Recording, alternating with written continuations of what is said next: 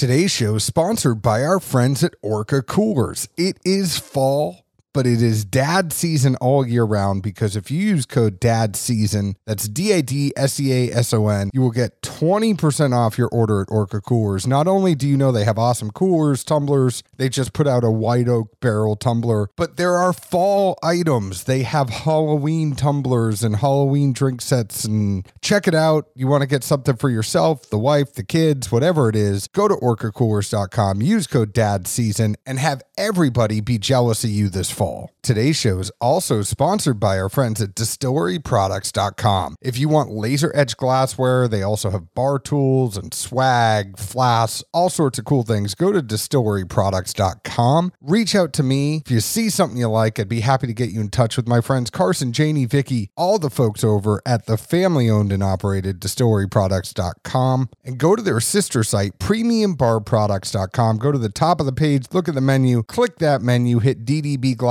That's where you can get all the dad's drinking bourbon, Glencairns, Kenzie glasses, and hopefully we'll be adding some more there. But check them out at distilleryproducts.com. Last but not least, today's show is also sponsored by our friends at action247.com. Zeke and I did not get together this week. It was a rough week, so we didn't do picks. I'm going to have to talk to him today, and see if we could get some picks in before tomorrow, but it's the MLB playoffs. It's Friday deposit boost. Every Friday, everyone on the book gets a deposit boost. So you can use code DADS100. They will match up to $400 of your first deposit. And then there's also an additional code on Fridays. Check out what's going on at action247.com because they have all these things that pop up that are specials and things like that. That that's where those free live bets are going to be. Check out Saturday night fights. And then there is the first touchdown scorer insurance. If you bet on the first touchdown scorer in any NFL game, you'll get your stake back as a free bet if it doesn't hit. But check out action247.com. Use code DADS100 and they'll match up to $400 of your first deposit. Cheers, y'all. Zeke, what you got for me? Well, you know, normally we have a, a cold open to add a little fluff or humor and maybe even waste a little time. But I think our uh, our group here sitting around tonight uh, doesn't need to wait any longer than we've already kept them. So uh, let's get this show rolling. I think they want to see if you're going to be funny, though. So they want to hear you say something. Well, the group that's here with us has already heard some jokes, so we're good. Did they, though? They laughed at you a lot. That's all I ever care about. But like they made the jokes. You didn't make the jokes. I made the tent and awning joke. So you're one for 20. I mean, I, I've seen texts that we get when it's a group and they ask you what size hoodie you need. It's a tent and awning size. Let's just see if we could get your bat and average up.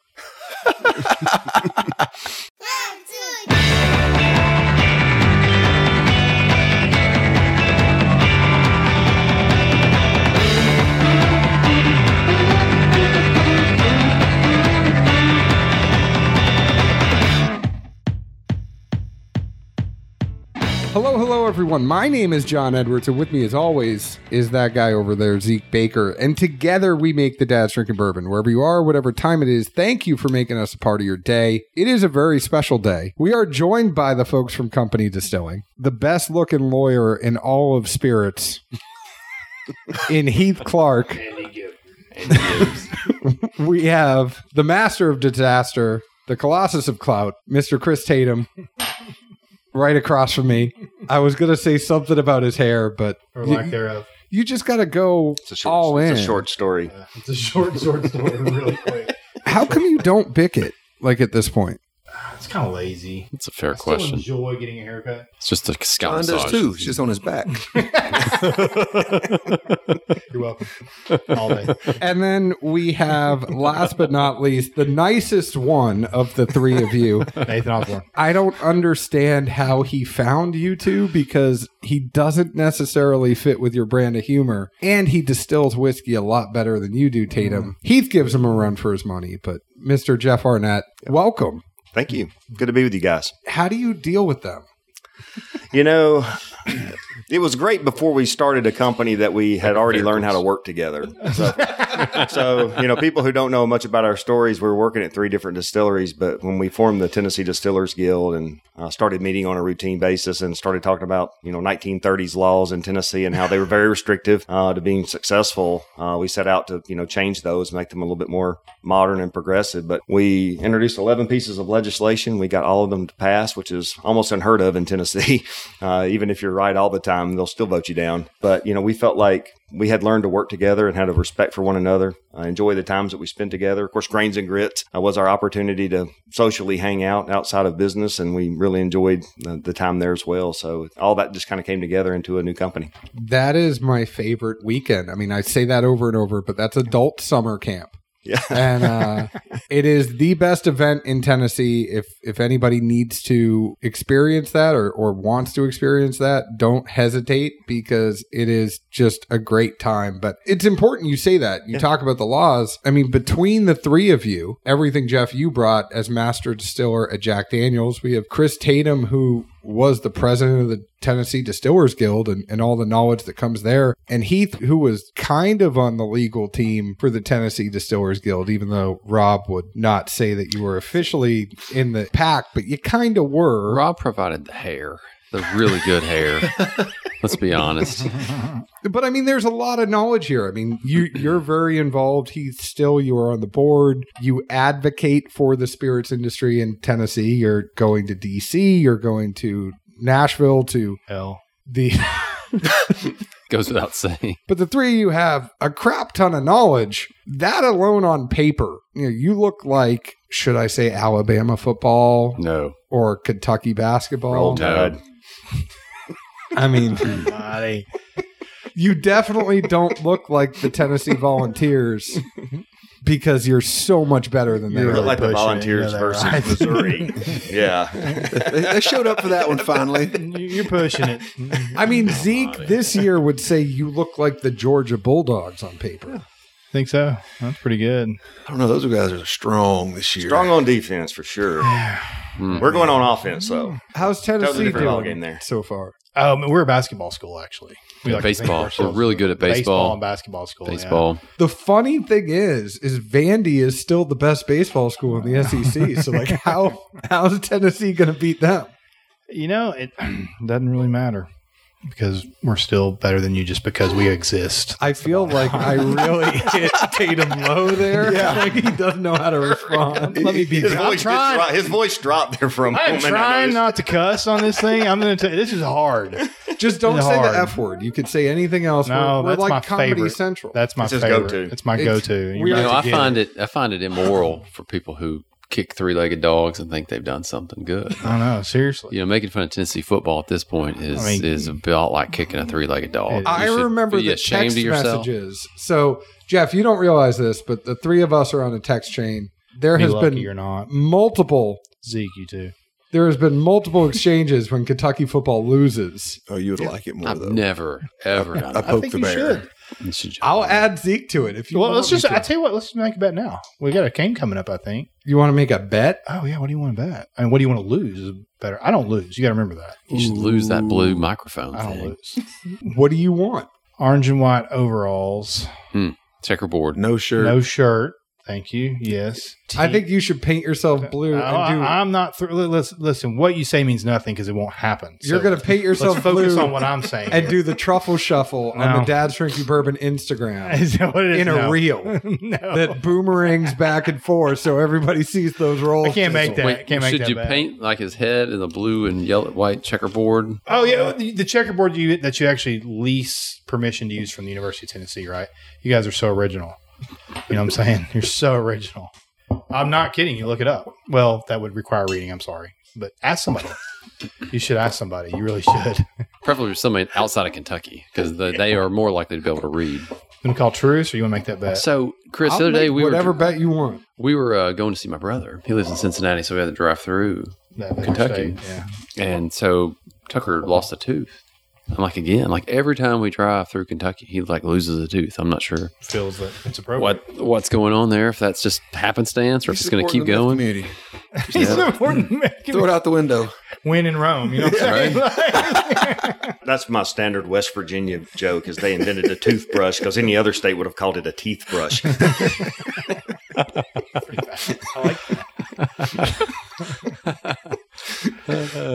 Is this what you expected, Jeff? yeah, a little bit. Ah. Well, I like how we have our moments. I like I like how John uh, says you're, he's amazed at your patience. I'm like, do you not remember the pick we did? We tied him up for three and a half hours over three barrels, and he wouldn't say anything bad about any of them over and over and over. Just well, I think they needed me to keep the if ship If you're afloat, leaning but- toward this, I could see that. No, If you're leaning toward that, I could see it. And we'd, he'd tell us another story, and we'd all laugh. And you know, we're still not sure. Can you thieve a little more out of there? Sure, why not?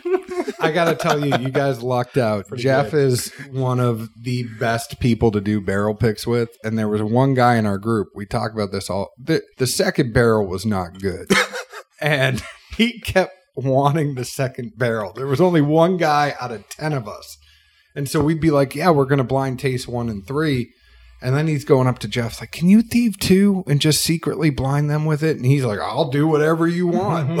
he just sat there was so patient. So y'all lucked out. He is going to be great once it's time for company to do barrel picks. But let's talk about the company, and that's Company Distilling. How did the three of you get together? in all seriousness, I think what it was is uh, Jeff did touch on it in all sincerity. Um, we all were in at different distilleries. Jeff was obviously master distiller of Jack Daniels. I mean, what the hell, you know what I'm saying? Um, and uh, Heath was, you know, had his distillery, and I had one, and we all just kept. We became friends. We had a common. We found a commonality between us. You know, uh, even really, if you think about the size of the distilleries from Heath to to mine to Jack's to you know to Jack with Jeff, and we found a lot of commonality, and we we both or all three believed in the you know rising tide lifts all ships kind of thing. So yeah, we just talked about it, and none of us had to do this. I think we say that a lot. None of us had to do this at all. Um, this was something that we wanted to do collectively and bring our expertise together. And it's not just the three of us. We're able to bring on an amazing team around us, um, our other partners, uh, from sales distribution to you know capital partner to to everything. Um, and so um, that's that's kind of how it came together, man. Just seven years, six years, six years, six years of uh, friendship and and trying to fight, you know, to raise the industry. Well, I'm sure it's a lot easier to to have fun while you do it as well when there's three of you versus one person that's the uh, you know the contact or the hey this is going wrong what are you going to do to fix it right now I know you don't have anything better to do and I'm just going to bother you until it gets done kind of thing. I would just tell you, it's not a group for the thin-skinned. No. Uh, you need that. You need to have a little bit of hide. Um, Neither to is with this Dad's drinking bourbon. So so it's going to work So, pretty well, yeah, isn't it? yeah, if you uh, if you get your feelings hurt, it will just thicken you up there a little bit. But you know, for me personally, I had spent almost 20 years at Jack Daniels, and I'd been master distiller for over 12 of those. And you know, I felt like it was a good run. You know, took the portfolio there from three products to 11, really opened that up a little bit. But at the same time, you know, it was never the people of Lynchburg. I always loved them. I always loved going into work there. It was a beautiful place, really supportive cast. But I went through five different brand teams in 12 years, and I had begun to realize I was probably going to deal with five more brand teams if I stayed another 12. And with each brand team came a, a change of direction. You know, you got to a point where you felt like you weren't, you know, the master of your own future anymore. So for me, it was an opportunity to say, you know, if I, if the cuffs were off, if I, you know, and I understood that I, with all that I knew coming from Jack Daniels, I was going to have to have a supporting cast, just like Chris was talking about. I, I can't run a distillery by myself. I know what I'm good at, but I also know what I'm not good at. And I needed to bring people alongside me if we were going to do it and do it right. And uh, I, our aspirations were greater than just whiskey. You know, that's what I know. Chris and I, when we first started talking about doing something, it's like, you know, we should really think beyond. You know, sort of those first conversations is that, you know, let's, you know, let's don't shoot low because we might hit it. You know, let's might as well shoot high. So we want to be the best of Tennessee, whatever that takes. And let's assemble a group of people that we think can achieve that. We knew Heath and, uh, you know, a, a great bourbon maker, but even greater gin maker. You know, Ascot Ward to prove that if we're going to do this and do it right, let's you know assemble a, a talented group of people um, who are like minded, who work well together. And we felt like we could, so let's do it. One thing though that you you touch on, and we just had Denny Potter on from Maker's Mark, and you know we were talking about the master distiller title, and he doesn't necessarily love it. You know, we were kind of mentioning it's kind of more of an external title because when you're in the distillery, you're not walking around going, "Hey, I'm the master distiller," but Yeah. At the same time, the master distiller does not do a whole lot of distilling. Yeah. With this venture for you, you know, you talk about the brand teams, you talk about what's going on. This is more of an opportunity to still be the distiller, but get your hands dirty again, right? Yeah, and I would say definitely didn't get my hands dirty that much simply because everything was so automated, you know, at Jack Daniels. But, you know, unlike my predecessor who had gone largely into just an ambassador type role as master distiller, I, I was wired a little bit differently and I understood that about myself. So when they asked me to step in and take his place when he retired, I told them I was not going to travel all the time, that I did not want to fully step away from production. So I spent 80% of my time um, so you're you're right. Uh, consumer facing title, you were master distiller, but internally, I was like AVP. I was director of distilling operations or whatever. So I never walked away from my production role there, um, which was important to me because that was I was an engineer. Um, you know, I wasn't someone who ever thought I'd be a spokesperson for a, a you know a large brand uh, like I became, but. Um, it was the time in Lynchburg around the process, working with the folks there, creating great products, working with the innovation team to plan what was coming, um, especially as the whiskey industry largely woke up. It was a it was a sleepy industry for so long, for about thirty years, really. It was just brands kind of holding their own, fewer growing.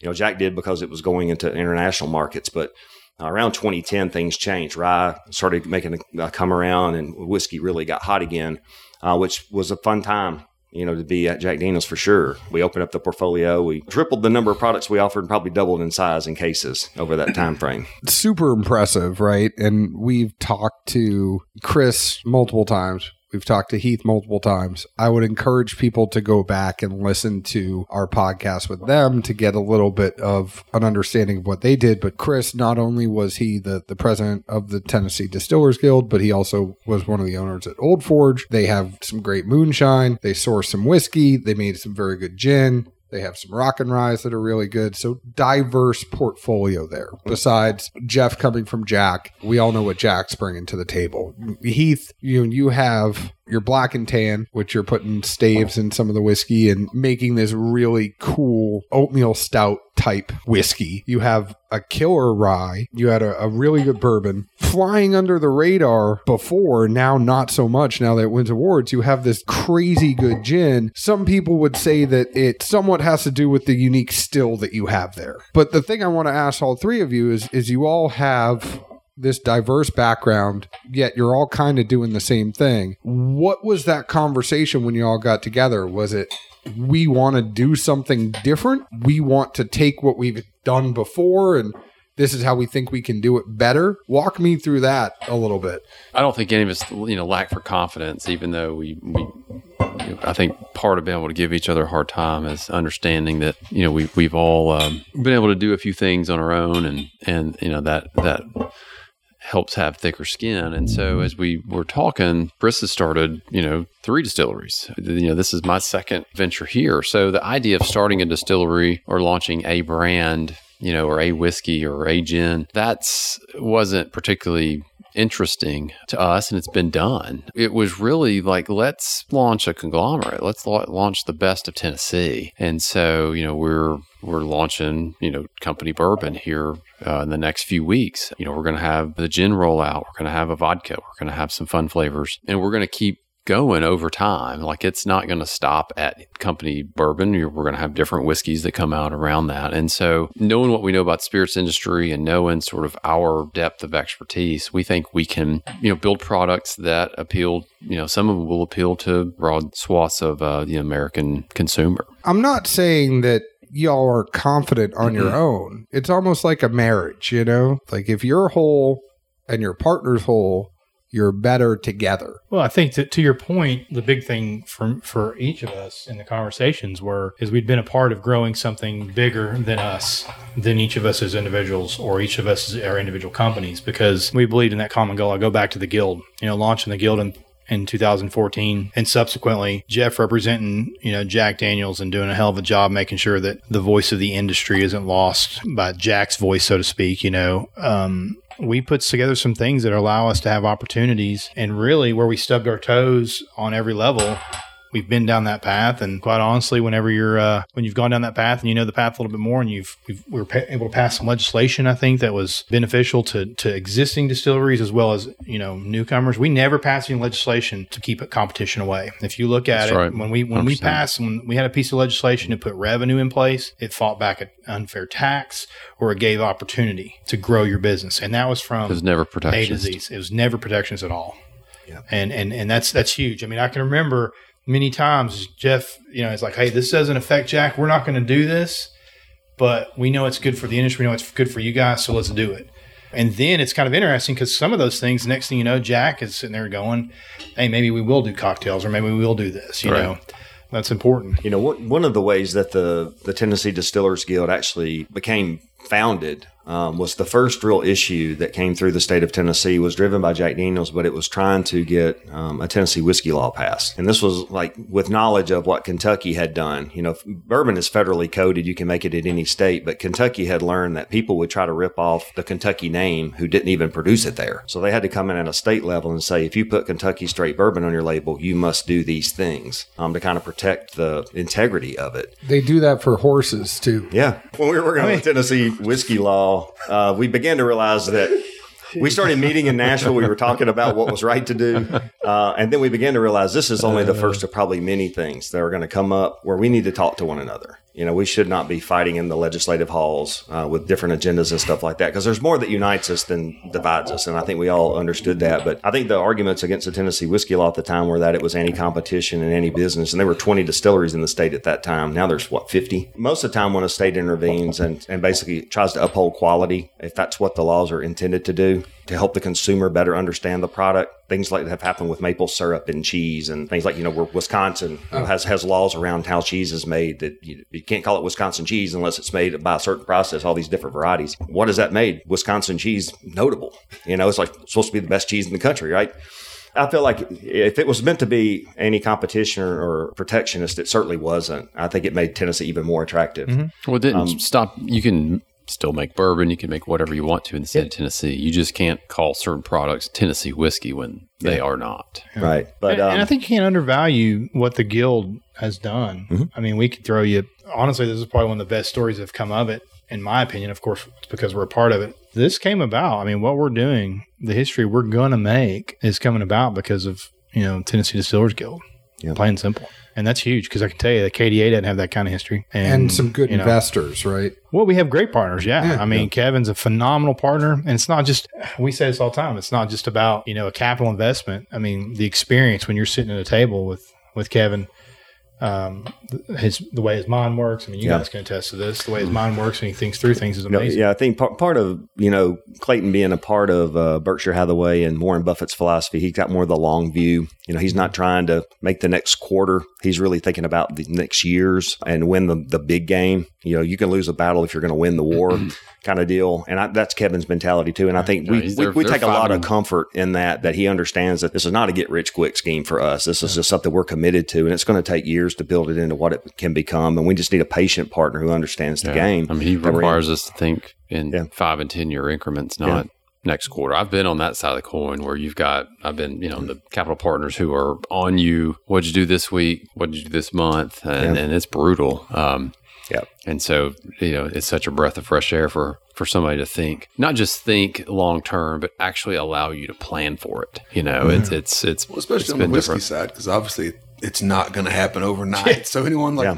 hey, that plan you had, how's it coming along? Oh, look, you know, we- um, we'll let you know in about thirty six months, maybe, if we think Yeah. it's going the right way. Yeah. You know, one of the things that allowed Yeah. us to sort of come together was quite honestly COVID, right? So kind of shut everything down. We all got a, a little space to think and reflect on what who we wanted to be when we grew up. Um, but you know, there's also that that sort of question like, who would you get COVID for? You know, well, who would you risk COVID for? You know, who are the people on that short list? Um, you And so- guys John, you're not on decided each it. other. You notice we're doing this way after And so, uh, so you're not on that list. just let you know. I just want to make sure you're aware. didn't make the cut. Um, Is that a tear? I got nothing. It's a tear. Sweat, just lots of sweat. Sweat. but it allowed space to to really think about how we wanted to approach this and through that that time frame, you know, the ability to think about long term planning and goals uh, were, were really important to this thing actually coalescing, you know, and providing the space, you know, the just the two or three month letdown of, of intensity to be able to think about this. And so as we've as we've tried to bring product to market, you know, the COVID stuff's still with us. Like we are fighting tooth and nail. Like we've done this before, and we are fighting tooth and nail to get glass, to get deco. We're you know now three weeks late getting labels printed. That's that's the holdup in getting to market. I mean, so we it is fighting and scrapping and pushing you know every inch of the way. Like it is. Uh, Chris and I have asked each other several times. Like, do you remember it being this hard? You know, the first time we did this, and it wasn't. Like It's it been is- an uphill push, crazy for sure. so to be able to you know come through and ha- you know build a business plan and execute it, you know, and we've we've had delays that are have been outside of our control, and it's great to have a capital partner who knew we were going to have the delays before we did, and he's been you know very patient and diligent with us. And one thing I should mention, I am a real crappy host because we're 30 minutes into this and we haven't really talked about what company is because we've we've talked about there's going to be all these different types of spirits. We've talked about it's the three of you together and y'all were going right where I wanted you to when I said a good investor because I was at your press conference when you announced company distilling. Kevin Clayton's nephew mm-hmm. Yep. along with Kevin and the three of you are a part of it. And uh, the interesting thing is that there's going to be a branch in Alcoa. You're going to have Heath, who has a branch over here in Middle Tennessee. But the main thing is that Townsend component, where y'all were talking about having a family friendly distillery,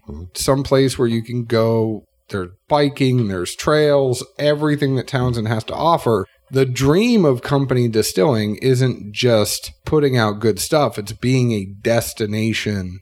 And that's where, you know, you talk about having a good investor. He's not only investing in this company, but he is investing in the city of Townsend and trying to make that area. I mean, it's already one of my favorite places in Tennessee, but that is a huge part of this as well. It's even less about becoming a destination than it is providing a place for people to Yeah. to uh, enjoy each other's company while they're out and about. You know, it's let's You mean just like gather around? gather around. That's what I'm Yeah, the Burgermaster is new and improved. You're gonna Yeah. you're gonna like what you see when we get up They've there. upgraded. They're only Angus beef hamburgers now. Soft service. That On soft point. serve ice cream is great, though. There. Yeah, it is. Very on point.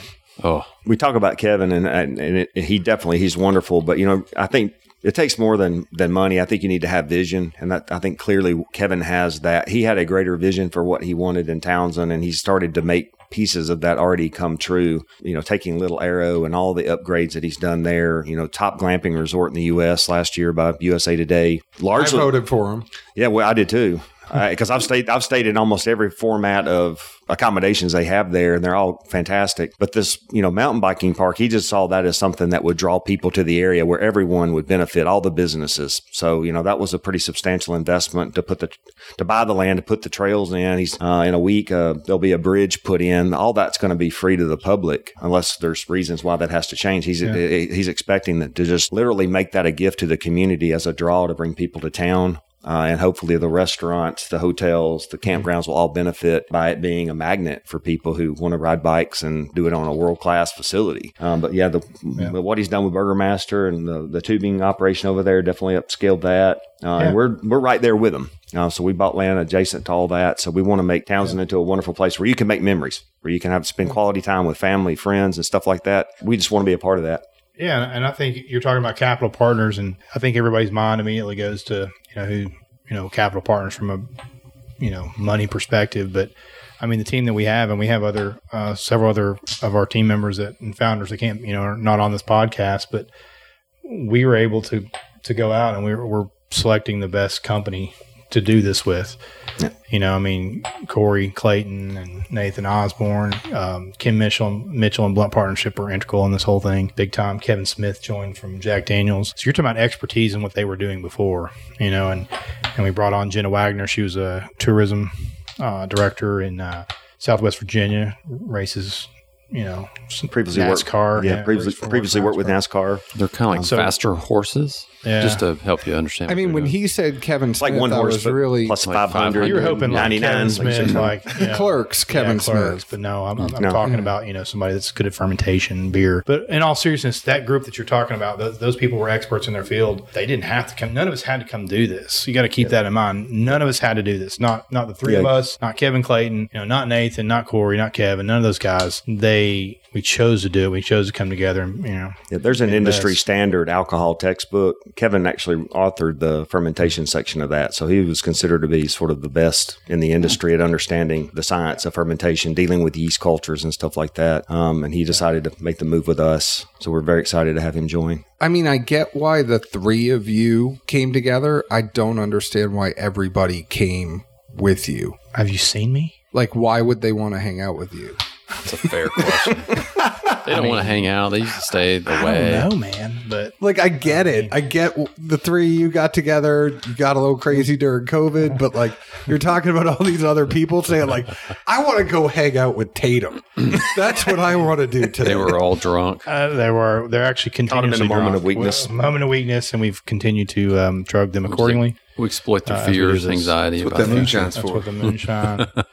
you know, going back, Jeff, to what you were saying. So, you know, bringing Kevin on, who who wrote the book, your expertise, he's expertise. Right now, you're sourcing. Eventually, there is a plan to distill and, and have it all be your own juice, right? Yeah, yeah. We one of the things that I learned, um, uh, I think a very good lesson at Jack Daniels was the importance of a barrel. Uh, and getting that part of it right. It's all of your color. It's well over half of your flavor. And I think you can put a marginal liquid into a great barrel and salvage it. And, and you can put a great liquid in a bad barrel and you're done. I mean, it's just, it, it is really a, a largely overlooked part of it because you can spend all of the time getting all of your fermentation, distillation things right.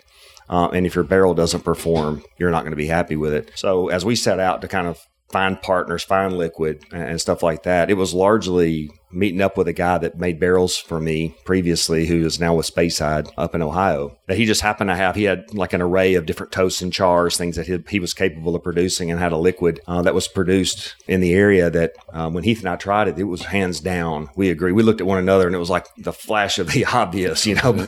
uh, we were like, oh my lord, you know, this is the best stuff we've tried. So that that started a conversation. So we're already in a new make contract, and what was beautiful about this particular partner was that their equipment set is identical to what we plan to put in Alcoa. So it's very it's going to be very easy for us to just lift it, move it in uh, when the time comes. So um, so we're already in a new make contract, and then the the challenge was at that point, can we find something that's very similar or can we take different liquids and, and basically get to a point where we think it matches the balance, the character, the complexity of what we liked about the liquid we chose? And that isn't going to change too much once the new make comes of age and, and then Correct. you end up doing your own thing. Yeah, si- similar grain structure, um, especially as you look at the way the bourbons that we put together for this first batch uh, came in, wheated and maple finished. That'll be a common uh, trait uh, as we kind of go through. There might be some subtle things, but I would tell you this: I think if anything, years down the road, it's just going to get better. Is the plan to age it more and more? What's the age on it right now? The barrels that were in this first batch range from about three and a half up to five. It's going to be hard with this stuff unless you source older stuff, but then you almost don't want to source too much older stuff because Right. you know that your your new make is going to be coming and Well, running stuff is tough, isn't it? Mm. we, we did. You know, we, we actually kind of had that conversation because you know there's a there's a big pile of old barrels out there, but there but the problem is they're not continuing to produce those, and once that finite set of barrels is gone. You're done if that's what you're basing yourself on. So I kind of worry about some brands that have firmly positioned themselves there. That if you're trying to maintain some consistency and produce year after year, Yeah. you're going to have to have something that's more sustainable. The market's one, hitting one it right little now. pile of barrels. There's several. Yeah, But there's a lot of brands at that I think have painted themselves in a corner with it. It, it does seem at least though that most of the consumers now, as long as everyone's transparent, Absolutely. puts it out there. And, Hell you, know, yeah. you change your label. You say, "Hey, these came available. Yeah. They were too good to let somebody else buy them, but Yeah. we're going to make sure you know this is a one-off, and in six months, what's in our bottle will be a different color. It'll." You know, it, it'll be identifiable as not the same product, Right. and uh, it definitely seems like consumers at least now are more like as long as it's good. It really wasn't. kind of warn us or tell us. Yep. We're really pretty Truth, good with yeah. it. Well, transparency Transparent. was key, but it was also more of a brand philosophy. And this is, you know, a big thing I learned, which is it doesn't do us a lot of good as an early brand to launch a unicorn. Uh, you know, it may be delicious, but there's not another one. And, you know, we don't want to get into this mode where people are chasing the next unicorn. Well, this barrel is great, but this next barrel, I don't know. Um, you know, we want to build a brand that, you know, reflects our values. Jeff kept talking about this concept of approachable complexity. And so, you know, sessionable whiskey, something you'll you'll have more than one of if if, if you so choose, but still has a character and depth that, that that's really good and smooth. And so, uh, when you get a thirteen year old barrel, it may be delicious, but you're not going to do that much with it. It's kind of baked, you know. And so, uh, it didn't really fit the brand philosophy or or growth strategy to do that. what we wanted to launch at first was our flagship. You know, a lane that we feel like we can own and build on and stuff like that. As far as, you know, finding those things where you feel like you can do an interesting one off and throw that in the mix to keep it interesting. Certainly not opposed to doing that, but you know, but the brand's mantra, we needed to basically entrench ourselves in, in a certain level of character and components of, of what people would expect. If I pick up a bottle of company that looks like that, what should it be like? And to keep Heath's point, you know, what I've learned is that there's things that people post about, you know, super high rise and cast drinks, and they drink like one glass of that a week, and they pour through a whole bottle of something uh, in the meanwhile. I want the bottle that they pour through.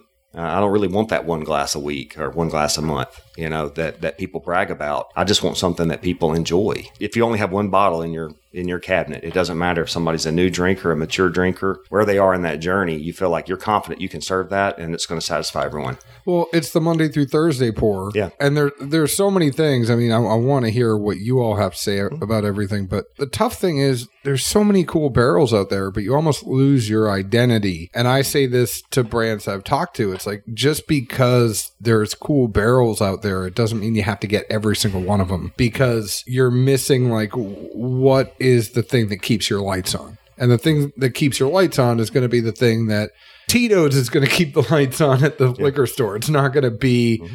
130 proof Jack Daniels barrel proof. As great as it is, Right. as much as Zeke and I like it, we don't drink enough of it to keep the lights on there. So Yeah. I totally get your philosophy with that. Ziegmod, baby. Zeke's like, Speak for yourself. Ah, Zeke's like, he's talking. one of one of these cabinets in this kitchen has only a JDBP in it. I'll, I'll go that far. I have a whole shelf that is just Jack Daniels. Five barrel years to convince him to release that product. I thought that'd have been an easy sell, right? So damn good though. Yeah. Jesus. I agree. Hmm? Once you actually have a tasting room, maybe then you say, "Hey, we got this opportunity for this really cool barrel, and tell you it's going to be distillery only." Like, Yeah, we've You've not tasted this liquid yet. The, the I, amazing I thing have is while we've been sitting here you've been sipping on it a little Yeah, bit. a little bit. You didn't. You didn't speak up. So, but the thing that amazes me with this is that we went on these speaks. Easter egg hunts looking for liquid. You know, the market's mm. tight. You know, we went to the usual suspects. We flew around. We this whiskey's born of three components that you would recognize, and so you can taste those three, and then you can taste the finished product, and you wouldn't think there's any. There's, no, no trace identity mm-hmm. there. And so to know what Jeff pulled off and bringing this blend together and the ratios and where we got them, another element of our philosophy was we wanted to be unique. We wanted, you know, to make a whiskey, not just sell a whiskey. And so, you know, going to get the 13 year old barrel pick that's already baked, well, you're not really doing much to it. You might filter it, cut it a little bit, and then you're done. Yeah. And so, uh, this really shows the range and skill of, you know, with the Jeff Scott and being able to bring uh, components together to form a great whiskey. I mean, it's it's. I don't know how we tell the story more and more about how awesome these components are. If we had the three components here, you wouldn't you would neither buy nor drink any of them. And But, then, but this thing you is know, market fantastic. wise, I mean, it's funny to see what people chase down. Like, I, mm-hmm. I think age statements, folks still use them. They have some relevance, but I don't think they're anywhere near what they used to be. Totally agree. And you know, you like you talk about having the the daily drinker, not the high proofer that somebody has once and takes a picture of. You know, recently John and I were, were doing a blend with some folks, and we laughed because the the rep kept asking us, "Well, do you want to know the proofs of any of these?" Like, no, we're we're just here to assimilate a great tasting product. Right. I, I don't care if it's 100 or 140. If it tastes good, oh well. Oh, well. That's the least of my worries. And it ended up being a recurring theme. But his notion behind it was, well, that's what my retailers keep asking for the most is, well, what is the proof of it? Because that's going to matter. So, I mean, there's always going to be a moving target as far as, you know, what people think the perception is is good or, or why someone buys it. But I just think when you have like the backbone product that no matter what, it's just a good drinker. Well, that's going to keep selling tomorrow, next month, next Yeah. year. When We all the came up ups with- and downs have fallen off. We came up with three blends in a single barrel. And the funny thing was that the single barrel was the highest proof out of everything that we did. I think that's the only reason the rep was happy. Actually, like, oh man, the one y'all picked was the highest proof. Yes, yes. You know, um, Out of all matters. this. We're sitting here, uh, you know, Jenna comes to us from, you know, tourism and regional tourism and racing, NASCAR, and, you know, whiskeys is new to her. And so we're trying to go through the tasty notes of the bottle and how it's made and what it's made of. But then, you know, the critical piece is, you know, you can have all these details about whether it was sherped through the, the woods on the back of a polar bear and all that, you know, what's the proof, all that stuff. And only like one person's going to care about that. And so in order to tell the story, you've got to be able to talk about the whiskey in, in, in language that the other 99% of the people We're care about. Tune out on you. Right. Yeah. Mm-hmm. I have that problem with John a lot. He just starts talking, and I just like, well, it was good. I don't know what he said, but I liked what it was. I couldn't even tell you it was in the glass anymore. what I will say is I always love doing the NASCAR analogy though with whiskey where you know you have nose taste finish and Zeke and I'll say a lot of times like it was super solid in turns one and two but turn three it hit the wall you know like in, when you're talking about the finish. So Jenny you can use that one a lot So we're going to talk a little bit about the liquid. yeah tell me what you did here so Okay. we have one of our favorite things ever Yep. even though I wish the proof was a little bit higher when you originally I'm going to tell this. you. I'm going to tell you from a master distiller's perspective about that product. And that is Jack so- Daniels number, 27, gold. So yeah, this was going from three products to eleven. This was one of the products that we um, came out with during my. Uh, 10 years master distiller was basically priced about i don't know around $100 it was just below the Sinatra, which was the, the highest price thing in the portfolio but it was largely built for a developing asia pacific consumer. That's where its origins came from. That's hence the gold. Uh, a lot of it has sort of asian influences in it. I would say they were people who were still learning to drink whiskey. They, they wanted to drink whiskey but they weren't quite there yet. They were taking very expensive whiskey bottles and cutting them with tonics and stuff like that. So we wanted to basically put something there that was soft enough, interesting enough, complex enough where it could basically be drunk neat, hence 80 proof. So I, I think if I were to critique the product, three things I learned uh, in doing the 27 Gold. The first one is I think that toasted maple is a really good idea. There's a level of character in the 27 Gold you don't see in other expressions of Jack Daniels. Uh, it's sort of a unique wood, has its own sweet and finishing notes. Uh, really, really nice what it adds uh, to a mature whiskey. The second thing I learned is that maple barrels are a really terrible idea uh, because they bleed at a rate of about 10 times what oak does. So if you go six months in a maple barrel, that's like five or six years in an oak barrel. You'll have the same equivalent angel share, so they just are, they bleed like a stuck pig. So the barrel is not a good idea, even though the toasted maple is. Uh, and I think the biggest thing I learned is what you said is that for a lot of drinkers, 80 proof is just not enough. That was largely influenced by an Asian consumer who didn't have a tolerance for alcohol. The American consumer does. I guess um, idea of what I would do and leaving Jack Daniels. We started this conversation at the campfire at Grains and Grits. I was a month out from Jack Daniels. You're like, man, what you going to do? Uh, and we, we talked a little bit about the goal, and I said, yeah, I would like to reimagine that because. And you said, I can't tell you, but then Tatum walked by and he gave him a wink. But uh, I just do that. yeah, we were, that was just our thing. Touche, John.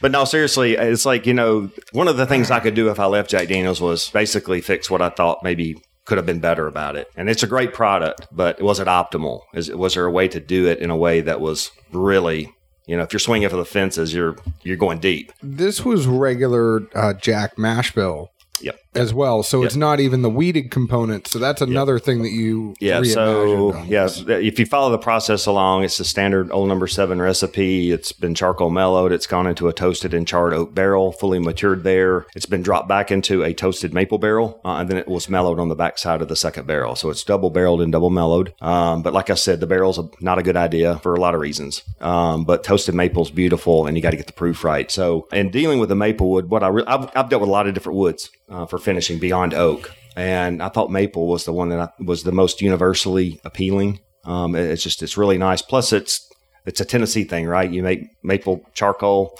Uh, we weren't going to be charcoal mellowing our whiskey, but it was a way to introduce maple, which is sort of the one unique offering of Tennessee uh, in the in the space, and doing a unique twist on it. I chose to go wheated because I had never worked with wheated grain bills at Jack Daniels, so it sort of was like a different lane for me to run in. Why not? Um, and I also understood being softer, not having the high rye content, meant that the maple's going to be a little bit more prominent uh, on the on the palate. So you know, approachable complexity. Those were sort of the two words that I had. I want I want something that is good for the new drinker, satisfies the existing drinker, the mature drinker uh, at the same time. I'd like to go head to head if you want to do it. I think the glass on your left um, is the 27 gold.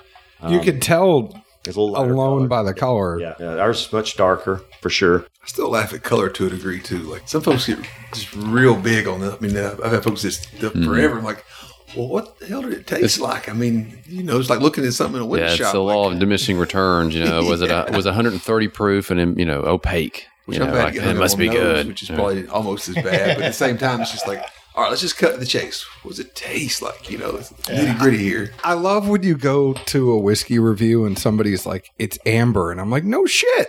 Right? like What I would tell people is, of course, you go up and I have had machinery that could actually tell me exactly what the color was that was very precise. But uh, just going and getting samples out of barrels and warehouses, I always say the whiskey's always going to be brown. The question is, what's the under the undercast of that? Is it yellow? Is it orange? Or is it red? Yellow, you're probably not quite there. Orange, you're getting close. If you're red, you know you're mature.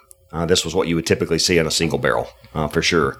so you can kind of see this this peaking orange to red in our liquid. Kind of sends a signal um, that it's mature. But I was really pleased with how it turned out. You know, we, we chose 90 proof. For me, it's it's approachable. Uh, it's solid. It's still good for cocktail making, but for a new drinker, I think it kind of strikes the right balance uh, of alcohol content. Well, I wonder too how many people are trying to, uh, as they get into it, coming in from the perspective of, of having neat pours a whole lot mm-hmm. more. Probably, I've never really like tried to analyze a group of people or even just like a social event, but I think inevitably, like more people that are getting into whiskey now, they aren't doing it with the two rocks, No, you look. know, in the rock glass and maybe a splash of water. This that they're trying to go at it neat, and you know if you get a little too excited or go for that, you know, high proof, cask strength, whatever, you're not used to it Right. you, you know, you just burn yourself. You're like, well, do I hide it and suck it up and tell it tell them it's yeah. supposed to taste like? That's good. Yeah, you know, I think you know, you, you- and y'all know from talking with me, uh, my philosophy has always been your spirit should be good enough to be consumed neat at room temperature, like whatever you're doing. We're making spirits, not ingredients, and so that was, you know, that was a part of our flagship, you know, 90 proof. And can you sip it neat? What are what are most people going to want to do? And if you don't like it as hot at 90, drop an ice cube in it. It's going to open up and be really nice. I would say, I mean, obviously with the proof, and your proof is 90 proof opposed to the 80 proof of the 27, there is a little more sweetness in the 27, and it might just be because it was the whole maple cask. It might be that it was 80 proof. It might be a whole number of things, but It's a lot of the Jack Daniel's yeast. Like it, Yeah. their their, It's a their banana wheat- note. no, yeast Yeah. culture really plays on the, the barrel in a certain distinct way that makes it a lot sweeter. but I also think that there is a fullness in the company that is lacking in the 27. So when Yeah. we sit there and say, and it's not necessarily the proof, right? It's like when a certain distillery in Frankfort, Kentucky puts out a $2,000 bottle and the proof is 80. I just, and it's not a proof thing. Uh, It's just my heart goes down a little bit because it's like, this is going to be so expensive and I'm going to sip it and it's going to be thin. Well, it was old juice too. I mean, Yeah. the older it is, the, Don't, Tannic. don't the, the more you cut it, Gets- and the worse it's just going to go to You know, that it gets it gets past its prime because all that wood uh, it comes out yeah, and it's not good. But it's you almost just- like scrape your tongue, the tannins and stuff. But it's it for me, it's hundred percent a mouthfeel. It's not even necessarily the proof. It's like you can have four roses. What is it? The nude label now, but you can have the artist formerly known as Four Roses Yellow Label that is an eighty proof whiskey that is super thick. That's really what it comes down to. It's like I want something that I don't feel like I'm not drinking something. And this one, which is your straight bourbon finished with maple wood. I totally get that. At least a full mouthfeel. The staves, I mean, I'm trying to figure out. I thought it was sweeter than the 27, honestly. I just thought I thought the 27 was sweeter, but Yeah. this one was Or- or- yeah. I feel the sugars sticking to the tongue better. I think that's what gives the finish. I was trying to not overly dissect it, but Oh, dissect it. Let's hear it. Or just be a little intelligent to the degree of all right, why am I getting this like perception and feeling on the tongue? What's causing it to hold there? You know, things like that. Um, I feel like those are questions you ask yourself a lot, though. Like, why? Are you wearing a hoodie? Because it was like 60 degrees outside. Didn't you grow up in Boston? I did, but like, this is my favorite really time of the up there, year huh? to just wear a hoodie. Okay. This is not a thick hoodie. They make thin ones. They do. They're hoodies. That's a hoodie. Well, It's a hoodie. Well, one of the things that we brought that's really exclusive is we actually brought the full cask strength version of the liquid. Now we're not planning on offering this to the public, but you know, I have tasted liquids at full cask strength that that obviously needed to be cut down to 90, 80 proof, something less than full cask strength because they were just like pure heat. I mean, there's gasoline note. So I would say that we're like out of necessity, they were reduced to a certain proof. I would tell you that we went to 90 by choice. Um, I, I am completely confident at full cask strength. The one, yeah, that's 113. Now you know why Yeah. I brought a hoodie. There's a 113.9 right Well there. played. So, uh, you know, the proof the proof cut was by choice. It wasn't by necessity. Um, I'm I'm very confident if we went out at full cask strength that it's a it's a winner there as well. And eventually, I think we'll get to that. We, you know, Heath was talking about it. We want a flagship that kind of you know establishes us as a brand, and then we'll work to the edges uh, from there. Yeah, you got to have the baseline. Got to. Um, So this this is what we intend to do is kind of get known for this. It's the one just get one quality bottle. You can serve it in your company, and then for the aficionados out there who like, I really I want to see it full punch, everything you got. You know, some of the barrels obviously in ours came with. Um, like 110 entry proof, which was very beneficial to us as well. Um, You run into it too when you, you got the friend comes over and like, ah, you always talk about this bourbon stuff. Pour me something good. You pull three or four, you know, good ones out. Might be older bottles that are expensive, but and then their cask strength. Like, you got any uh, Hey, water. got any ice or water or just a 90 proofer? Like I had a buddy from school in town a few months back, and you know, I poured him some nice old stuff, some Willetts and a few other things. And starts looking in the cabinet. I'm like, something you need. what you- like, I, you whatever I have, man. I don't carry with my closest friends. Like, I just need something about 90 proof. You got like an Eagle Rare?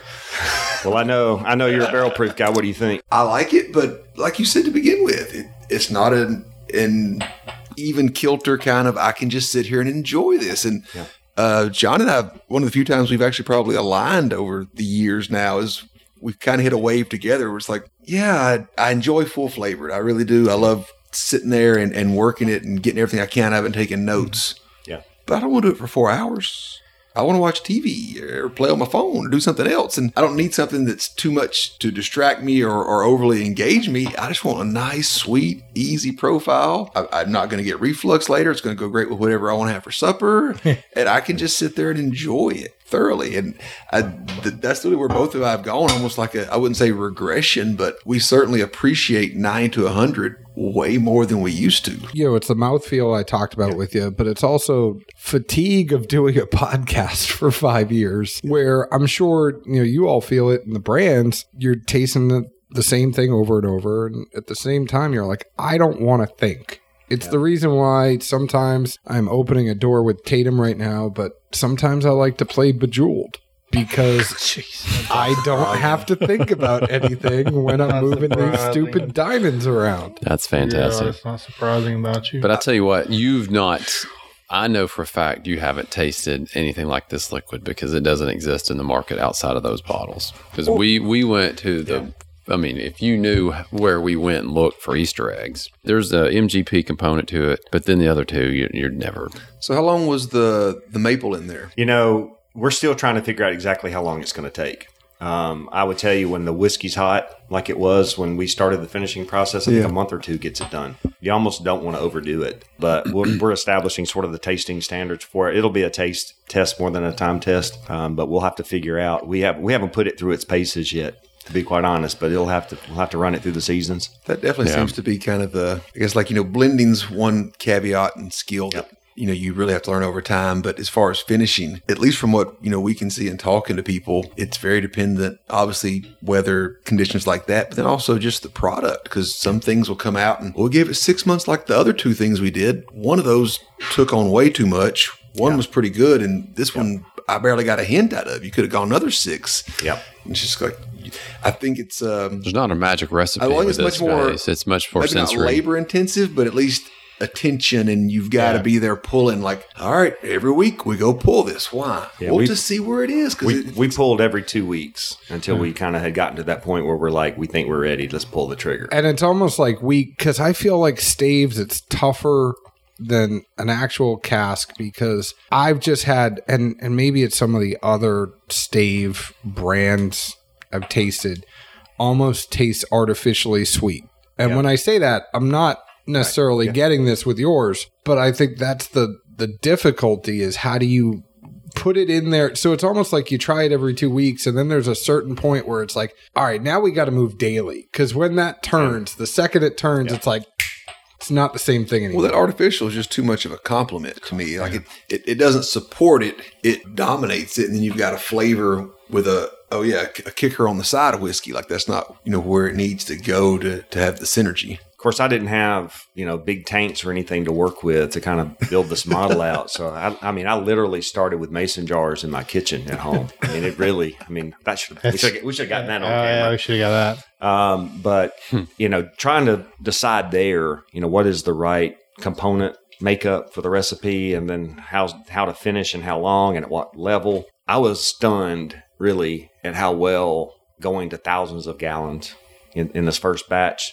I was we were able to predict how you know out of a pint jar Oh yeah, uh, where this thing was headed. I'll tell you what, that was blew me away. So that, that scared the living daylights out of me. No, Just 'cause, you know, the- well, the it's the same percent, same proportion. We're doing the same thing. Well, Yeah. you also went from I don't know if micro is the right kind of word to scale to I didn't want macro. I didn't want my That's partners terrifying. to know it, but I was waking up with cold sweats at night when we were in those final days. It's okay. I Uh, was sweating yeah. with you. It's okay. I'm still sweating. We need labels. We need labels printed. I was there the day that we had the batch finally prepared, getting it ready for uh, for bottles that you know should soon be there. So the, literally, the liquid you're trying right now is the finished liquid. Um, it's, it's not a mock up, but I was there tasting it. It was like ding, ding, ding. We got a winner. You know, winner, winner, chicken dinner. it was better when I didn't talk over you and you said it the first time.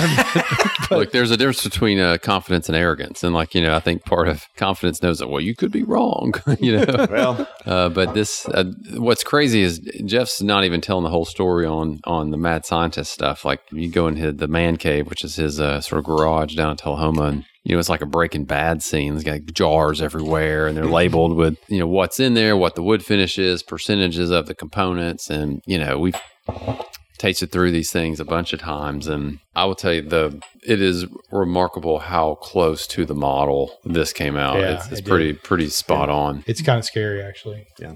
Yeah. but I'll tell you, I like the nose. And Zeke, I'm interested what you think because the nose for me on this literally takes me to grains and grits. Yeah. because it's that hmm. campfire. Yeah. And it's kind of funny, like going back to origin stories, but it's it's that campfire maple with whiskey, all that kind of stuff. I mean, it's very much a a fall pour Speaking of grains and grits, does it bring back raccoons or Bears. bears? Okay. bears. It definitely has that that campfire aspect to it. You know, to me, um, the toasting process is interesting because it accomplishes such different things than charring does. You have to use time and heat and not live fire. Uh, to accomplish it. So it's always my best analogy was always, you know, you think about a marshmallow and there's that impatient approach where you just stick it in there, let it catch fire, pull it back and blow it out. And it's going to add complexity to the, the sugars of the marshmallow, but they're going to be largely bitter, semi bitter uh, in flavor. But if you'll take that slow, patient approach in the heat of the fire, slowly turn it and brown it, most people would say that's desirable. And that's what you're doing to the maple here. So you're kind of catching that sort of above the fire marshmallow toast uh, on the wood here. That is the opposite of the Sandlot method. Yeah. yeah. This, this, this is the this is the singe the hair on your knuckles, slow, patient approach. That Chris, Chris is not the most patient guy on the planet, but so Yeah. we'll, we'll actually toast his marshmallows for him. Yes, Chris so you have to, have to absolutely toast him for me. He'll, he'll walk away. He'll walk away all frustrated. That's not because he's impatient. That's because we're afraid he's going to set himself on fire. Chris is there like, listen, Arnett, this is how you do it. First, you take the gram, then you put the chocolate on the gram. I, know, I, I do love the mar- the toasting marshmallows. as a, a tasting analogy. so good. It is. because it is you can Yeah. you can just see the layers with your eyes, and and when you taste it, like I Yep. think that's the, one of the best like sensory, I guess is. experiments you could do for people. And I mm. I've never thought about it. It would probably go great with a, a bourbon tasting or like educational type thing of like, well, Try this way. here's try- the different yeah. levels of toast and char, and here's what you're tasting and what it really does or is. Yeah, this is not meant to be that burnt marshmallow. This is this is the slow, patient, toasted. You So, guys could uh, get like a little thing, like one of those little mini fire pits you put on the stage. You know, like how they have those uh, at restaurants for desserts. Little Or- rotisserie. No, it's like they put this little ceramic Mm-hmm. thing on your table, and they give you skewers and, and Mhm. marshmallows. and Fondue stuff. it. Yeah. like a melting pot. Yeah. You could, but you that. could actually have a little fire there, and you could be like, "This is how uh, Tatum cooks his marshmallows," and then put it right in. And here's how Jeff does it. For Tatum's, we'd have to have like a blowtorch. And just just set it on No fire. patience. Yep. No, So uh, Zeke, you always get very creative and I like the- tasting notes. I so like I need the to hear some. Zeke. I like the balance very well. Again, I, I think the biggest kicker for me with anything that has a finish or an extra component to it is I would always prefer it to be the supporting cast. And, you know, like you alluded to earlier, you know, rising tides help everything. I, I think a finish should do that. And it should just complement the product, not mask, dominate, or, or you know, try to hmm. fleece anybody over for probably a lack of better or bad hmm. words. And I, I think that's where this falls is it is completely just supporting cast. It helps move it up. I think it's interesting too with the wheated mash bill, at least from what we try to halfway figure out or learn. You know, the wheat normally is more of either a catalyst or just not inert, but it doesn't put out as much of a pronounced flavor, whereas it'll help other things that are in there, whether it's good or bad, you know, help in that kind of sense. I call it dry Cheerios. And so I, I feel like that's where the the the relationship comes in of the finish with the maple is it helps that wheat that's probably not ripe enough yet if it was on its own to have gotten well if it's in the right barrel have gotten the right kind of Right, characteristics and flavors and, and nutrients from the wood but it also allows it to not hinder it as well it, it, it helps it i guess put its best foot forward Yeah. Well, and I would tell you, I liked maple. Like I said, because I had experimented with it before in the 27 gold, but I also thought wheat would it worked well with it. Um, I think we're probably going to look to things that include rye with different wood grain bills. Maybe even look at malts uh, at some Well, point. Pandora's box. I mean, Yeah. who Yeah. who knows which wood or or you know finishing process goes best with this or that We're go- grain, and oh, then that's exactly it. Yeah. We're, we're going to pair the distillate with the correct wood finish. then you're not going to sleep for a month. Yeah.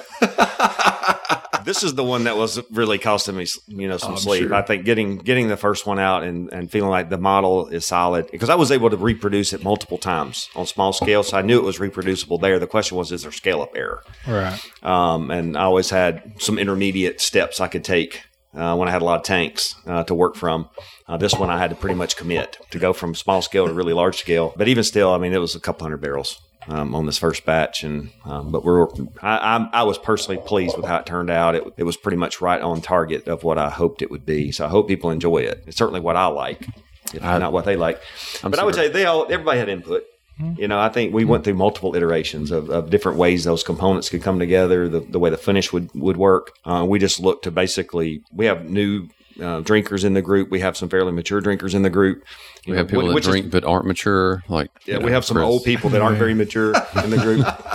That'd be me. Uh, so we're clear. It's not on TV, but I just want to make sure we're clear. But, you know, clearly what, what we were looking for is something that we thought had, you know, had the most appeal across the, the whole group of people, you know. Well, I think it's, it, you know maybe even laugh at myself and saying the word think, but it's where you can easily overthink it or put too much into it, and then you just kind of run yourself into a rut. But hmm. I mean, how long's whiskey been around? Oh wow. How long was it right around that nine to a hundred mark for forever? Yes, right now, do people love cask strength? Yeah. To a degree, Yeah, yes. but cask strength used to be hundred, But maybe they- 105. but they can't be drinking it all Yeah, night or no. they're not functioning. But I tell you, you know, the- it goes back to philosophy about sessionability and approachable complexity. Like we weren't trying to to make a unicorn, right? So it was easier not to get down that or go down that rabbit hole of is this the best ever? Is this the magic barrel? Because it wasn't trying to make one single barrel of the greatest single barrel of whiskey there was ever made. It was like let's make a blend that is going to be great, you know, every day of the week. You know, not just for your one-off pour. I'm interested, Jeff. You know, especially coming off what you have come off of, and and this is your first kind of venturing out into your own. How much did you labor over it before you finally put that stamp on it and said, okay, this is it, I'm done? Um, I probably spent, I'm going to say about six, eight months. But like when you got there, did you know you got there right away, or was it something where you're like, I want to tinker with this a little bit more, I'm going to come back to this, or like were you pretty confident once you got there? You're like, boom, that's it. I sorted through a lot of different liquids that had different, you know, grain anatomies and stuff like that. As I got to some that, you know, the wheats are a little bit more of an oddball out there. If we're being honest, they're they're not as readily identifiable and stuff like that. Uh, not as many brands leaning on them. I, that was attractive to me. Uh, and I actually like the fact that if you look at the the wheated subset of bourbons out there today, a lot of them are more premium in nature. You, you know, you got Pappy and Weller and Maker's Mark and Maker's 46. You've got basically this smaller, you know, most of them include rye, but the ones that do include wheat tend to be upper shelf. Uh, Yeah. in, in nature, and I'm like, I, I, I like that because I didn't, I didn't leave Jack to make cheap whiskey. I, that was the first thing, you know. It's like I, I, I really want this to be nice. I want to take the best stuff from where I came from, put it on the table. Can I match? Can I go toe to toe with my old place? That's what I want. I felt like this hit the mark. So I was, I was, like I said, very pleased with it, but I knew I needed something that was a little bit soft um, because I wanted the maple to shine. Because, you know, if, if the whiskey has a ton of character, then you almost have to overdo the wood for it to have any uh, relevance at all. I didn't want that. I wanted it to still be approachable. I wanted there to be some complexity, some interest to it, but having the softer nature of wheat uh, in play allowed the maple to really shine without being overbearing. And, I, and it was trying to strike that balance. But what I set out to do, I believe this bottle uh, perfectly represents that. Uh, but we've got many more things we want to do.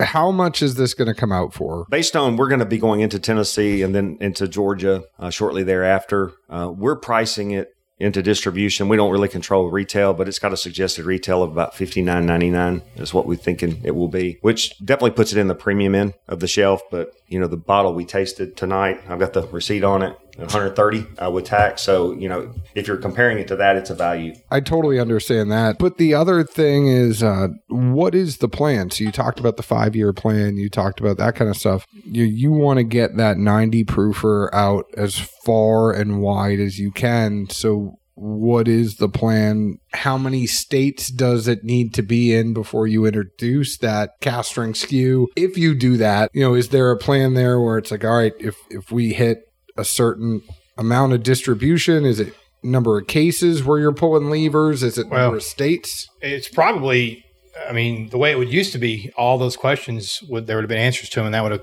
you know, created this matrix of when we do it. But really, we are really going to be have to think a lot about the whole raw material, the supply chain, because it's Such a mess. we're going to have to maximize those dollars as we do this. So if, if right now, you know, Tennessee, we want we want to win home. That's our goal is to win home. We want to win Tennessee. So Tennessee and Georgia, we have a great partner in, in Empire Distributing. Uh, they also have Colorado, so that would be an easy go to, if you will. And then we've identified because of where we're at in Townsend, you know, there's a core eight to fourteen states that visit that region a lot. And so, you know, we talked about that. It's it's a perfect exam or a perfect way to market it without marketing it intentionally because those people are coming from Ohio and everything else. So that's going to be big for us. So we're going to rely a lot on data. You know, Jeff has a lot of data in, in his mind, but also in, in, in his taste and everything else. And then from a distribution, it'll be a lot of data as well as far as, you know, who's buying it, where they buying it from, and that kind of deal.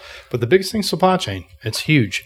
So We're you're going to rely on our that iPad when people come to the distillery and sign our guest book. Where'd you come from? Not necessarily. No, it's not a matter of- Not necessarily. I was- I was kidding. I think more than- I was Not gonna say, I, I necessarily. actually already have a lot of data on the U.S. Yeah. and where brown spirits are most Yeah. consumed, so we kind of know what the We know where we map wanna go. No, like. I Yeah. just But wanted. it- I would to say make it's going to have to be answer that. controlled growth for sure. shoot. Yeah, it's going you to know, be we, controlled. we we don't we don't want to put so much in distribution that we don't have enough bottles to even cover our own shelves. You know, we, Yeah. we want to actually have uh, accommodating um, facilities where people can come and, and know for sure that they're going to be able to pick up a bottle if they come there. That that'll be the reward for making the trip to come see us. Uh, so we want Townsend and Thompson Station and Alcoa to have a healthy package store, and these like things like cask strength may be introduced there in small quantities and stuff Yeah. like that. So we can start to test the waters there. We want to create some some tasting flights. We may do some different grain bills and different wood finishes that you'll only see in house, and we're going to use that almost as market research based on what people how they respond to it. We can figure out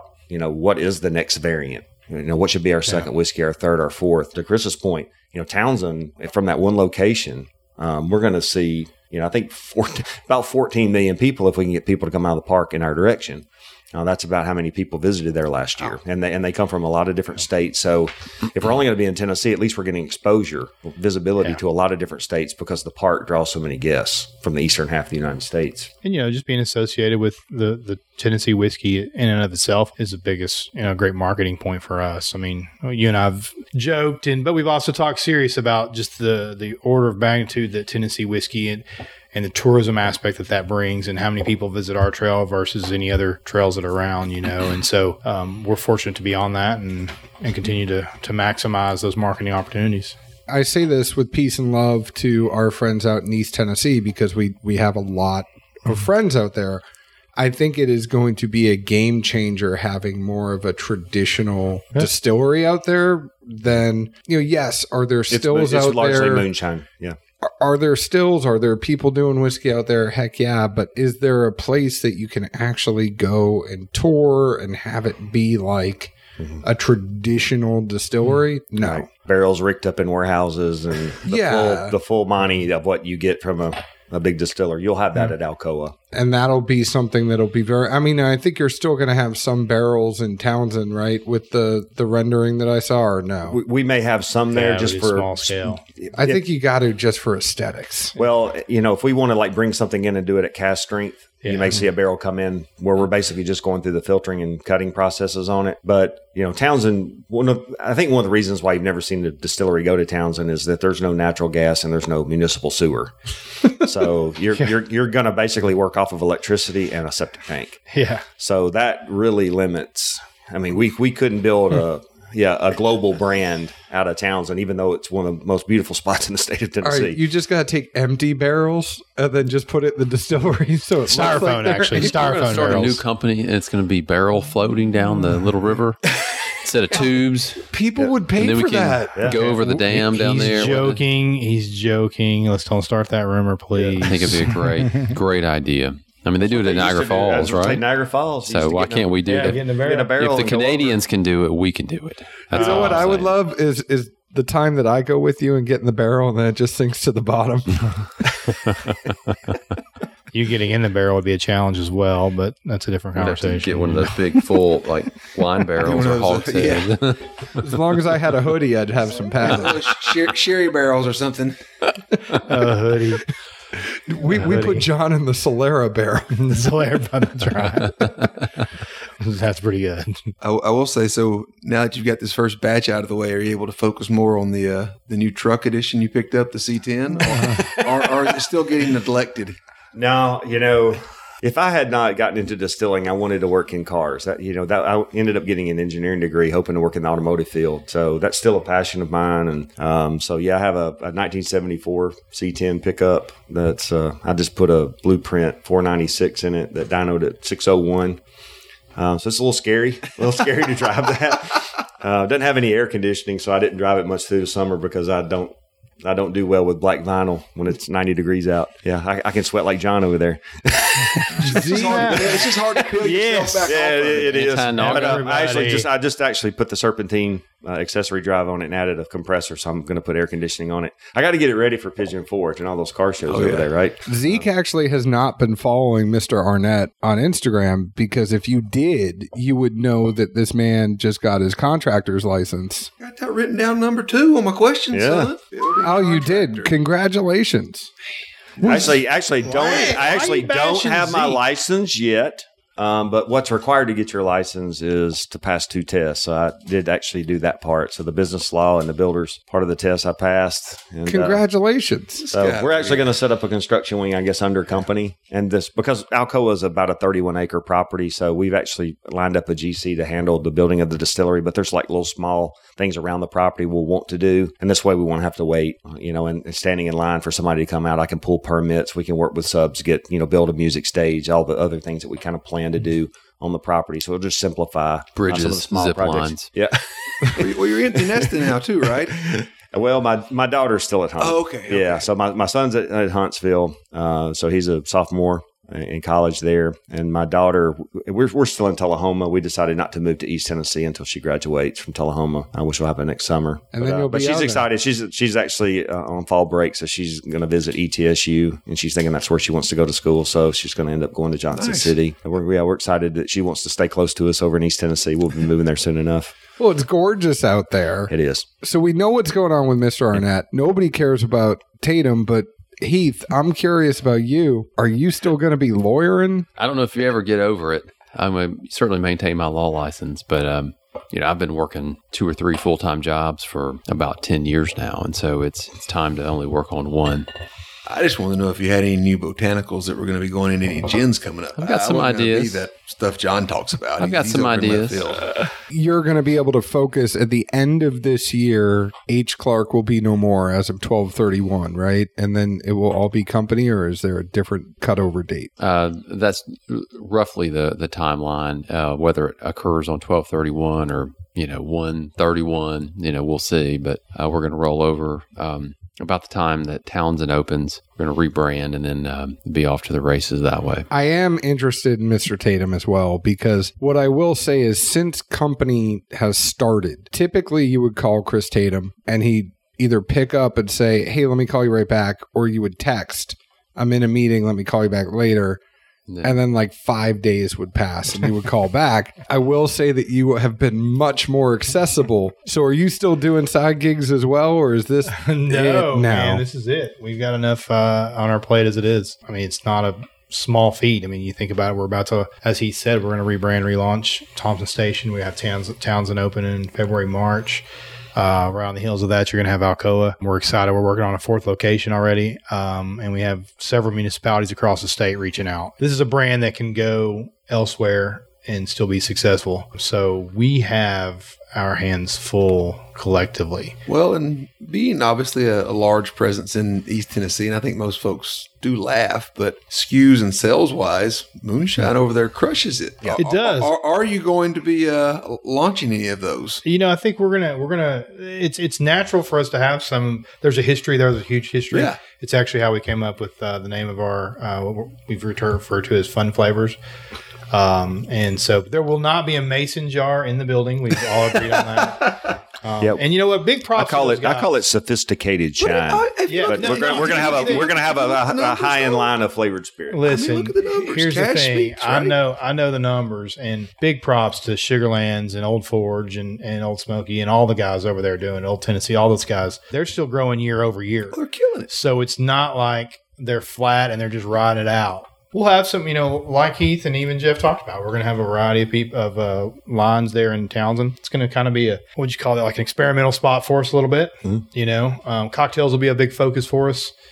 Um, that's a, a big focus for us overall. Um, whereas this is definitely more, you know, a neat or Yeah, I mean, I think in the sense of you know bourbon and whiskey, folks obviously laugh and poke at it, but then you say, "Well, let me tell you how much uh, that put into our pocket last year." that's exactly what I would do. Zeke. Oh wow! Uh, You know, where do I sign up to get some of those going out the door? well, look, I Our, yeah, our approach to those is going to be a little bit different. we want them, we need them. People are going to buy them. We understand that, but to to go a little bit higher in alcohol, to drop the sugars down, to use all natural ingredients, to be more cocktail focused with what we offer there, where it's like grab that bottle and these two bottles together, or take that bottle and cranberry or whatever, and, and something that people can take back to the campgrounds. Uh, that's easy. Uh, for them to make cocktails back in their camps, we want to do that, um, but we're, it's not a distribution strategy for us. I think that's No. kind of what we've all Yeah. kind of decided that that's that pipeline is full. Nobody's looking for 31 flavors of your brand Yeah. uh, to put in a store somewhere. Don't knock the mason jars now because the way the glass is, you might actually need. Mason jars. Hell, are you telling me we're going to You can't even- you can't even get mason jars. bags. Yeah. I told you I, I told you I was doing batching in my kitchen in mason jars. That was until Walmart sold out of Mason mason, jars. jars. I mean, you couldn't even get them there. I'll tell you, though, to your point though uh, about the you know the financial success of of spirits overall. I mean, um, we were fortunate that we looked up when we started talking about this, and then finally made the decision. Jeff left Jack. I sold out of what I was doing, and we looked up and we're like, you know, damn, we've done a lot of work legislatively, and these laws, you know, they kind of benefit a new guy, you know. So, so you you like, And that didn't weigh on our decisions at all. It was the request It was- of it was the request of other people saying Yeah. we need this, and we were like, well, it doesn't really harm anyone, so Yeah. let's figure out what's fair to allow everyone really to did. do, and we'll just go forward and get that passed. And then all of a sudden, once we got it together, it's like, you know, that thing we did a few years ago, we're really going to like that. yeah, yeah. that new law is really going to help. But it's it's a it's a matter of that. I mean, we listen to the you know that that guild is led by industry members. I mean, that's the bottom line. You know, you got to have that DSP to be in that to be in that room. And we agreed, you know, almost seven over seven years ago that we're gonna you know fight it out in that room as brothers and sisters, and we have each other's back and Yep. and trust each other, and we'll let the marketing teams cut and dig on each other. but what came of that is requests of how how do we we were always asking the question, what can we do to make your distillery more successful?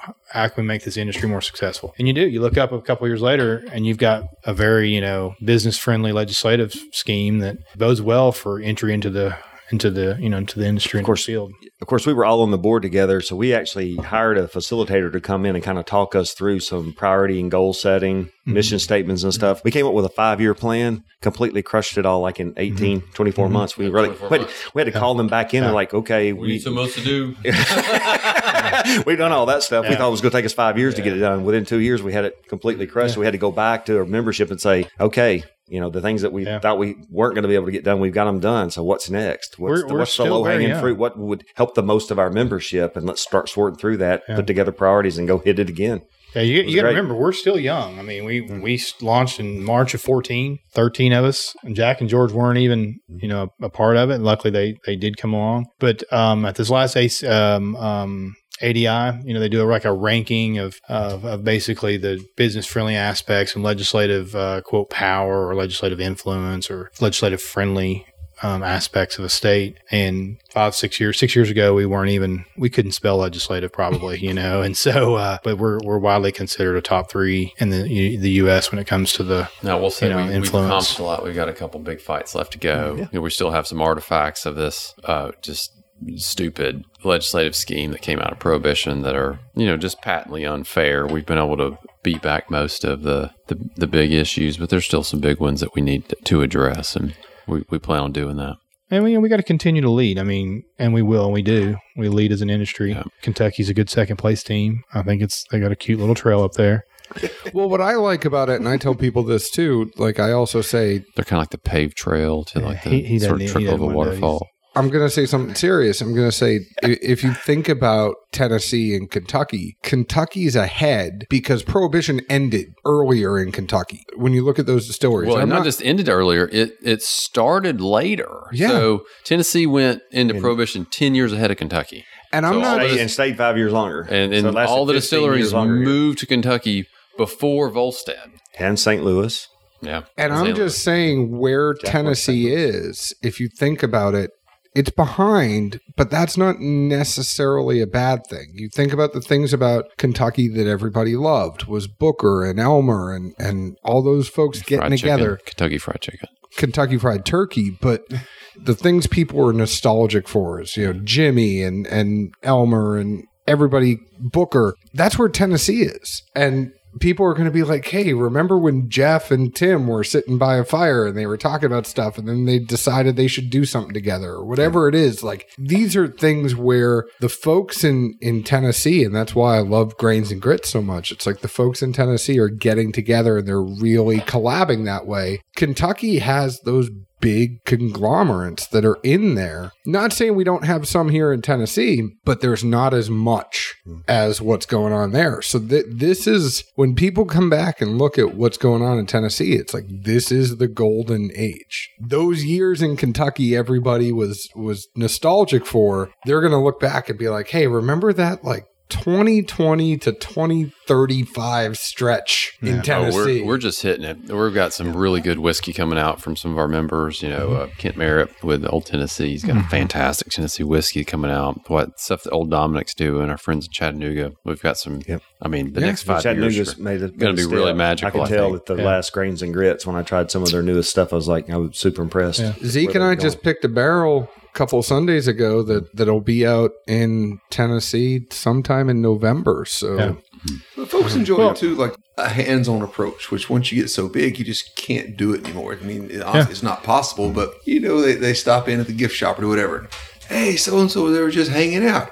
Yeah. I got to say hi, shoot the shit with him for three minutes, keep going. We're young in a a, lot of areas, you know, as far as the age or the time that we've been around. But I mean, the sheer numbers, what you're talking about, Zeke, people eat that up. And they will. I mean, uh, you know, I'm going to hit you with it. I mean, six and a half plus million people visit the Tennessee Whiskey Trail a year. And What was, what was Million and a half, million and a half? It's really easy when you go to Gatlinburg and there's 18 distilleries right in the same place too. Get it? The numbers don't lie, bro. Yeah, numbers don't lie. They- That's they- the only thing you can say that. Oh, look Oh, at man. Nashville. But I look, I, you know, I, I, and you know, it's one of- only three distilleries. Obviously, you're well. Never mind, you're from Kentucky, but you have to plan it out when you go to Kentucky. It's like, how many can I go to in one day? Jeff says it best. You, yeah, you you were telling. hey, you were. Ah, Sorry. I, I'm I'm going to give Kentucky some props here. You know, Oh, well, no, clearly, Jeff, I, I will. Um, yeah, they they've got bourbon and horses. Tennessee has everything else. And basketball. Eh? But, uh, when we were forming the guild, one of the things that we thought is that, and being part of the guild, we were working with state agencies and things of that nature. Uh, and we're like, hey, we don't want to talk bad about one another. We don't want labels that people would find offensive. You know, we basically said we should create some standards by which, if you join this guild, you're agreeing to kind of you know, follow these guidelines. So I reached out to the KDA uh, and basically said, you know, y'all, would you share with us your code of ethics? And it's like, we don't have one. they don't have, yeah, And and So, the, and the response was, but we should have. we should have. It would have saved us a lot of heartache over the years because there's been a lot of infighting about you know where the lines of decency are drawn, and that's one thing we really haven't fought that much in Tennessee. We had maybe one distillery. Who, We've had two, so Okay. you know That we basically- when that came up, you know, uh, I ended up pulling that document together and, and working through it. And in broad strokes, you know, don't be stupid, don't sell to kids, no sexually explicit or offensive stuff. We've had two members that we've had to take action on over, you know, branding and, and that sort of thing. And and I'm proud of that. I think you know it, it. You know, we want places where everybody feels welcome. We shouldn't celebrate certain, you know, repugnant parts of our our, our history and culture. Um, Sometimes you want to go where everybody knows your name. that's right. Do you know what, uh, Chris? I just remember Somebody the first thing me, that please. one of the reasons I like John. This guy. I know. So when I first met John, he was like, you know, you know, two things you should see when you're in Kentucky. And I was like, what's that? And he said, Nashville and Indianapolis. I will just say, y'all are a great company. This whiskey is is I like it very much. I do. it just gets better and better, doesn't it? I do like this whiskey a lot. Zeke, do, what do you? What's your final I'm, verdict? I'm the same, and I, I think, especially as an entry product, like you all alluded to, you don't want to be too bold. You don't want to go too far in one direction. Uh, I mean, I always equate things back to just simply first impressions are the most important. Middle of the road is great for a first impression. It, it gets your foot in the door. It keeps everything going. You don't piss anybody off. Like how hard is that to do in this day and age? Because it, it sounds tricky. like it's not, but it is. So I I'm behind it 100. percent Well, we can't wait to come out to Townsend and Alcoa, and I actually was just by Heath Distillery over the weekend getting gas, so I will go So there. we, don't, there we don't have a gas pump there. You do right around the corner. Mm-hmm. Were they giving you like some of the heads and tails putting your in your truck? Is that No, one of the, those the Exxon Platinum. flex got a fuel whole deals? Is that what you fuel got? system. Is yours fancy like that? There's the Exxon station right around the oh, corner. they, that they have great tater logs. You should get the They tater do. logs. Yeah. they have good food there, but You know that really sick horse that's all emaciated. You know, y'all have great whiskey, great company, and that company is not even referring to your company. It's the company you keep, the people that you have around. I know the three of you are going to have a lot of fun. I feel bad for everybody that has to work with you, especially Jenna. I think you should start paying for her therapy bills already. It's called whiskey. and uh, I I just want to thank I want to thank her for getting us all together because even though we're all friends, it took somebody to actually wrangle the five of us to sit down at a table. I want people to look sometime here in October for company bourbon. It's going to be out in Tennessee. All stores, select number of stores. Where should they go find you? We're spreading in all regions. It'll be in all three regions. We obviously won't be open every store right away, but we'll we'll be in. Yeah, we'll be we'll start canvassing the state probably mid October, and hopefully by the end of October, first of November, we'll have gone into every market and introduced it and helped get it onto the shelves in all those markets. So And as Jeff says, the whiskey should have a red hint. It will be the hunt for Red October. Mm, that was nice. Go find it in all your stores. job. Yeah. Is there a company Instagram Don't- yet? don't fluff him. There is a company I'll distilling regret that Instagram. Uh, Jeff is there. He he switched his Instagram name. He is Company Distiller One because he is the first distiller at Company. And only just as a point of fact.